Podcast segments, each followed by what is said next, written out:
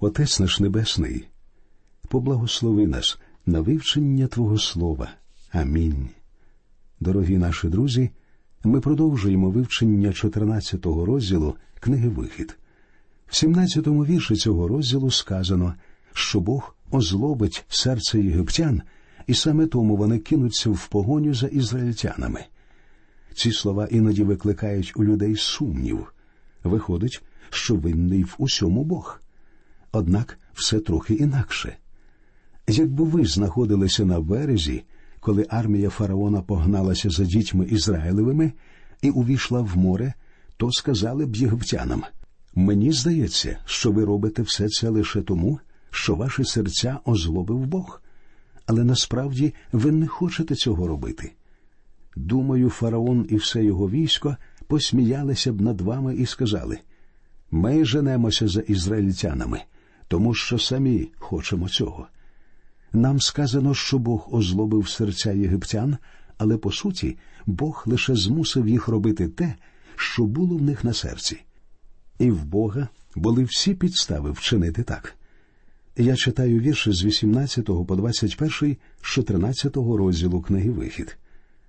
«І пізнають єгиптяни, що я Господь, коли буду я прославлений через фараона, і через колесниці його, і через комонників його». І рушив ангел Божий, що йшов перед ізраїльським табором, і пішов за ними. І рушив стовп хмари перед ними, і став за ними. І ввійшов він усередину між табір Єгипту і між табір Ізраїлів. І була та хмара, і темрява для Єгипту, а ніч розсвітлив він для Ізраїля. І не зближався один до одного цілу ніч. І простяг Мойсей руку свою на море, і Господь гнав море сильним східним вітром цілу ніч, і зробив море суходолом, і розступилася вода.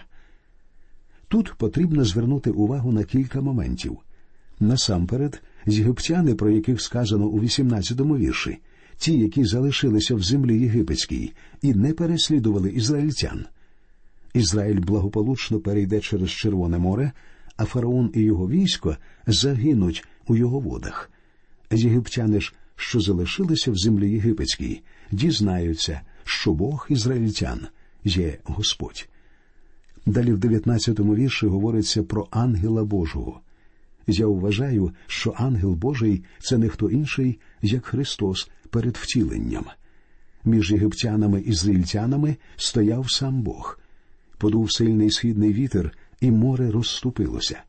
Природний вітер ніколи не зміг би зробити стіну з води по обидві сторони від ізраїльтян. Читаємо вірші з 22 по 25. «І ввійшли Ізраїлеві сини всередину моря, як на суходіл, а море було для них муром із правиці їхньої та з лівиці їхньої. А єгиптяни гналися, і ввійшли за ними всі фараонові коні і колесниці його, та його комонники до середини моря. І сталося за ранньої сторожі, і поглянув Господь на єгипетський табір у стовпі огня і хмари, та й привів у замішання єгипетський табір. І поскидав колеса з колесниць його, і вчинив, що йому було тяжко ходити. І єгиптяни сказали: утікаймо від ізраїльтян, бо Господь воює за них з Єгиптом». Бог виконує план по визволенню свого народу. І знову ми бачимо, що він з'являється у вигляді стовпа вогню і хмари, які, на мою думку, є Духом Святим. І сьогодні Бог творить чудеса своїм Духом, якого зображують у вигляді стовпа вогню і стовпа хмари. Ізраїльтян вів Дух Божий, котрий повинен і сьогодні вести дітей Божих. Єгиптянам зрозуміло, що відбувається щось надприродне. Вони вже хочуть відступити і урятуватися від сил, які їм загрожують. Читаємо вірші з 26 по 28. «І промовив Господь до Моїсея: простягни свою руку на море, і нехай вернеться вода на єгиптян, на їхні колесниці і на комонників їхніх. І простяг Мойсей руку свою на море, і море вернулося, коли настав ранок, до сили своєї, а єгиптяни втікали навпроти нього. І кинув Господь єгиптян усередину моря. І вернулася вода, і позакривала колесниці та комонників усьому фараоновому військові, що ввійшло за ними в море. Ані жоден із них не зостався. Необхідно уважно прочитати цей опис, оскільки відбулося чудо, і ніякими природними причинами його не пояснити. Багато консервативно мислячих людей, які вірять у Слово Боже і отримали спасіння по вірі в Христа, намагаються пояснити перехід через Червоне море природно. Але коли читаєш цей опис, ніякі природні пояснення на думку не приходять. Бог говорить, що це чудо, а вам залишається або погодитися з цим, або ні. Читаємо 29-й вірш. «А Ізраїлеві сини йшли суходолом усередині моря, а море було для них муром із правиці їхньої та з лівиці їхньої». Так, перед нами чудо, і нам уже двічі дали це зрозуміти. По-перше, ізраїльтяни пройшли через середину моря сушею. По-друге, вода була їм стіною по праву і по ліву сторони. І природного пояснення тут немає. Читаємо 30 і 31 вірші. «І визволив Господь того дня Ізраїля з єгипетської руки, і бачив Ізраїль мертвих єгиптян на березі моря. І побачив Ізраїль сильну руку, яку виявив Господь у Єгипті, і став боятися той народ Господа. І ввірував він у Господа та в Мойсея, раба його». У цих двох віршах ми знаходимо мету визволення ізраїльтян. На початку свого походу пустелею вони побачили силу Божу, коли він вивів їх із Єгипту. Тепер біля Червоного моря він благополучно переводить їх через море і знищує єгипетське військо, чим знову демонструє свою силу. Таким чином Бог врятував свій народ. А в наступному 15-му розділі ми дізнаємося, як Мойсей і всі діти Ізраїлеві співали Господу пісню вдячності. Потім ми прочитаємо про те, як люди почали нарікати, тому що їм нічого було пити. Ми прочитаємо також про гірку воду Мари і про джерела Еліму. Відразу ж після благополучного переходу через Червоне море діти Ізраїлеві всі разом заспівали пісню визволення Ізраїлю. Читаємо вірші з 1 по 3. «Тоді заспівав Мойсей та Ізраїлеві сини оцю пісню Господеві, та й проказали, говорячи: «Я буду співать Господеві, бо дійсно звеличився він, коня й верхівця його кинув до моря. Моя сила та пісня Господь, і він став на спасіння мені. Це мій Бог, і прославлю його, він Бог батька мого, і звеличу його. Господь муж війни, Єгова йому ймення». З яким задоволенням і самобуттям вони співають.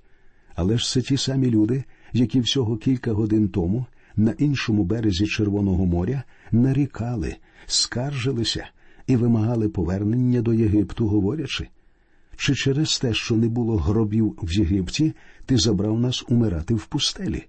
А в 11-му вірші 10-го розділу 1-го послання до Коринтян говориться: «Усе це трапилося з ними, як приклади, а написане нам на науку, бо за нашого часу кінець віку прийшов». Бог демонструє нам тут важливу істину. В 1-му і 2-му віршах 10-го розділу 1-го послання до Коринтян говориться: «Не хочу я, браття, щоб ви не знали, що під хмарою всі отці наші були, і всі перейшли через море, і всі охрестилися в хмарі та в морі в Моїсея». Як же діти Ізраїлеві охрестилися в Моїсея? Вони не могли хреститися водою, оскільки вони пройшли морем як сушею, навіть не замочивши ніг. Якщо вже говорити про воду, то погляньте на єгиптян. Саме вони промокли до нитки. Так що ж тоді означають слова, що ізраїльтяни охрестилися в Мойсея в хмарі та в морі? Вони означають те, що ізраїльтяни нарешті зрозуміли, хто вони такі. Основний зміст хрещення – це ідентифікація, ототожнення, усвідомлення своєї належності до чогось. Хрещення відбувається за допомогою води, і це важливо.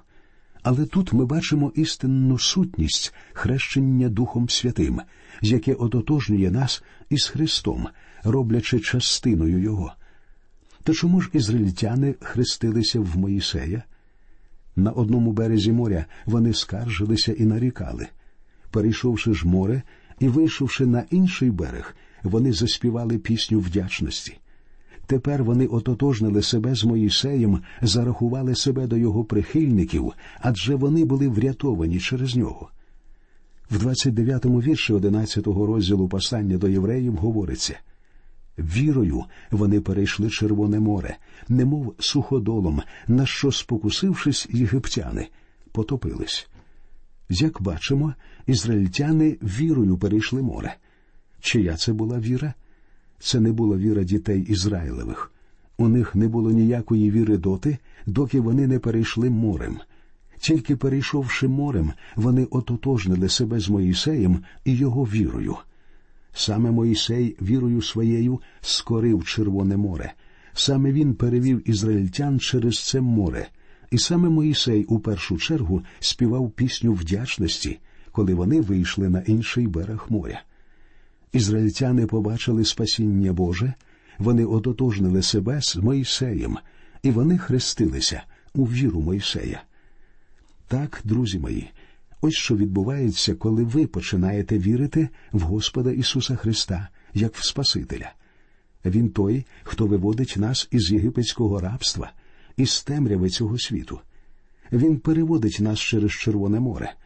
Це Його визволення, Його спасіння і Його спокута. Це приводить нас туди, де ми можемо співати Йому пісню подяки. І тоді ми з'єднаємося з Ним, ми, які охрестилися в Христа. В 13-му вірші 12-го розділу першого послання до Коринтян говориться: «Бо ми всі одним духом охрещені в тіло одне, чи то юдеї, чи гелени, чи раби, чи то вільні, і всі ми напоєні духом одним». Дух Святий з'єднує нас із Христом, і це чудово. Одна жінка про впевненість у своєму спасінні сказала наступне: «Христос міцно стискає мене у своїй руці, і ніхто не відбере мене в нього». Хтось їй відразу заперечив: «А якщо ви прослизнете в нього крізь пальці?» Але вона не розгубилася і відповіла: «Та й ви що? Як же я можу прослизнути в нього крізь пальці, якщо я і є один з його пальців?» І це правда. Всі віруючі члени тіла Христового. Святий Дух Божий з'єднує нас із Ним. Те, що трапилося з Ізраїлем, є прикладом для нас. Це прообраз дії Духа Божого і спокути, що ми отримуємо, увірувавши в Господа Ісуса Христа, нашого Спасителя.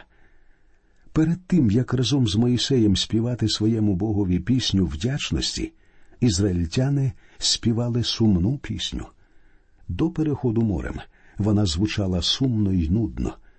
Ізраїльтяни до неї ще повернуться, тому що це основна тема в їхній подорожі пустелею. А зараз вони самовіддано співають пісню вдячності. Цю пісню можна порівняти з піснею Девори і Барака в книзі Суддів Ізраїлевих. У Біблії взагалі багато пісень.